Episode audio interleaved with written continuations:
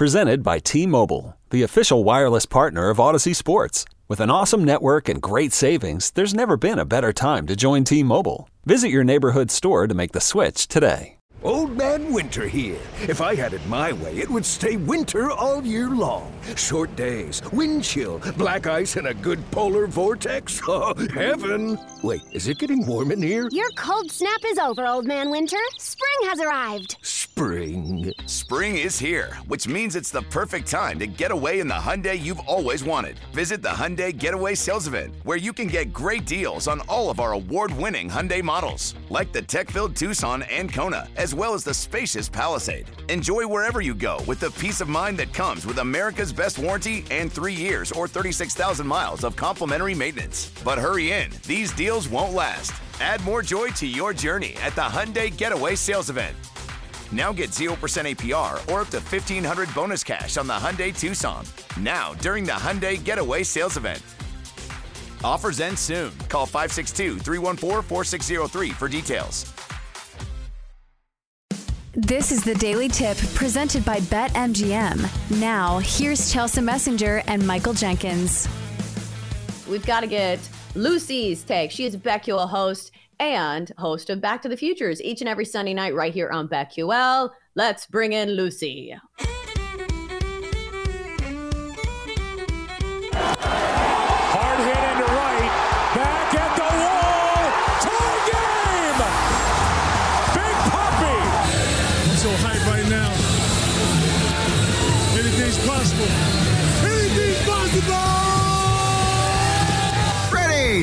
20. Blue 20. Hot, hot. Griffin, let's go. Wait, wait, wait, Mr. Brady. Take your goddamn teddy bear with you. Perfect spiral. You like apples? Always Boston strong, it's Lucy Burdge. How do you like them apples? All right, Lucy. I have never been more excited to have you on this week because I feel like so many things are going on. Whether it's the submarine story, whether it's the Patriots player that is uh, charged with having a bunch of guns at the airport, or uh, the Ben Affleck selfie that I saw on Instagram the other day and immediately messaged you about. Yes. So let's start with the submarine story. What's your take on this wild story that is spreading like wildfire across like social media and everybody just talking about it? Yeah, I can't stop thinking about it. I Can't stop talking about it. Good morning. What isn't happening today? So, uh, as you know, I went to the same school as Will Levis. Will Levis and I went to the same school as the children of Dr. Bob Ballard, who c- discovered the remains of the Titanic in the first place many, many years ago. So, have been obsessed with the Titanic, like many people have been since I was little. And when he discovered it, he discovered it with deep sea robots. You, you don't go down there. You don't. Not even he. So uh, you he left a plaque there, like in the in memory of the people who died in the Titanic, so that it wouldn't be disturbed. They did not excavate it so that it wouldn't be disturbed. And he then later on said, "Oh, deep sea robots help us look at the Titanic and and learn more about it." Robots go down there. People do not. I would never put myself, or as one person on the submarine did, his son, in this situation where you're in a place where nobody can come rescue you. If one little thing goes wrong, you're done. You're just, you just implode on yourself. This tin can that is not regulated, nobody certified this. No submarine people said this was okay to go down there. It was just somebody who said, oh, let's, let's have people pay half of a, a quarter of a million dollars to go down there. They have now, I would say, spent more on the rescue than on the trip itself down to the bottom of the ocean. I the ocean is fascinating, but I don't want to go to the bottom where the pressure, your lungs can't expand. So if you are outside of the the, the uh, vehicle or whatever you go down in, you can't breathe out or in or anything. So you're done. You're just you just die.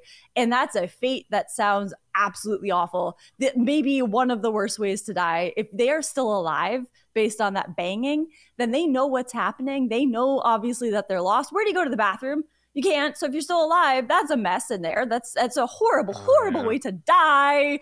Um, but I, I think this is something that a lot of people can't stop thinking about or talking about, and I am one of them because this is absolutely an outrageous situation. So, Lucy, this begs the question how much risk are you willing to take? I, I think this is just my personal opinion that when you hear about billionaires doing this, it's sort of because they have so much money, they've done everything, they've seen everything. So, what's the one thing they can do or one of the few things they can do to still give them a thrill and it's it's it's to do something exploratory and dangerous like this where do you draw the line at risk as far as skydiving, going into space, going underwater? Where would you say, okay, th- this is enough for me? Yes. Well, as I'm not yet a billionaire, I still have things to see and I'm not at the level of risk probably or my my curiosity has not waned about normal things in life. So, I think skydiving I would be very hesitant to do. And I mm. think deep sea diving, even scuba diving, I would be terrified because of stories you going in the water in Florida anywhere. I am terrified of alligators. So, I think my level of risk is very low. I I would rather I this question that has been posed about would you rather go to space or would you rather go into the ocean? I do love the ocean, but I would want to watch the fish at an aquarium. Let's say I wouldn't want to go to a deep ocean where people are not supposed to go or not. You're not supposed to live there. Mm-hmm space is one of those places, but I would rather go to space. Space all day. I don't know what it is about it, but if you are lost in the ocean and you're you're free of the vehicle that brought you down there, there's sharks, there are other animals down there mm-hmm. that can kill you. Space doesn't really have that as far as we know. And you would probably just die instantly and it wouldn't be a, a death that you're waiting for, an impending death that you know is going to happen. So I think space because also anything that goes to space, I would hope is more equipped. And i would probably go with a something that's more regulated and something that is guaranteed that if anything goes wrong there are backup plans. There is no backup plan for this uh, craft that went down to just to look at the titanic. It was supposed to be this was supposed to be a like six hour situation where it's two hours to go down then you get a couple hours to look at the titanic and be like oh there's like barnacles on it. Look at pictures of the titanic. And then two hours to come back up. And now it has been days. And the oxygen situation, that the the ticking time on that, it just it is anxiety level midnight on that. Yo, Trey. Kevin, what's up, man? You know, I've been thinking, what would have happened if the NBA never vetoes the Chris Paul trade to the Lakers and we get CP3 in the same backcourt as Kobe in LA? Well, you get a very happy Jack Nicholson for sure. And the Lakers probably win a bunch more championships. CP3 finally gets a ring or two or three, and the Kardashian empire is forever altered. What did you just say? Hey, everybody, I'm Trey Wingo. And I'm Kevin Frazier, and we're teaming up on a new weekly sports podcast from Wondery, Alternate Routes. As former Sports Center anchors and current sports obsessives, we're consumed by all the what if questions that make being a sports fan so excruciatingly fun. If you're like us, then you also live and die on the fallout from every drop pass or play call. Each week on Alternate Routes, we'll take a flashpoint in sports, break down what actually happened, then explore every alternate scenario and the ripple effects it would have caused. Follow Alternate Routes on the Wondery app or wherever you get your podcasts. You can listen early and ad free right now by joining Wondery Plus. It's only a kick, a jump, a block. It's only a serve. It's only a tackle, a run. It's only for the fans. After all, it's only pressure. You got this. Adidas.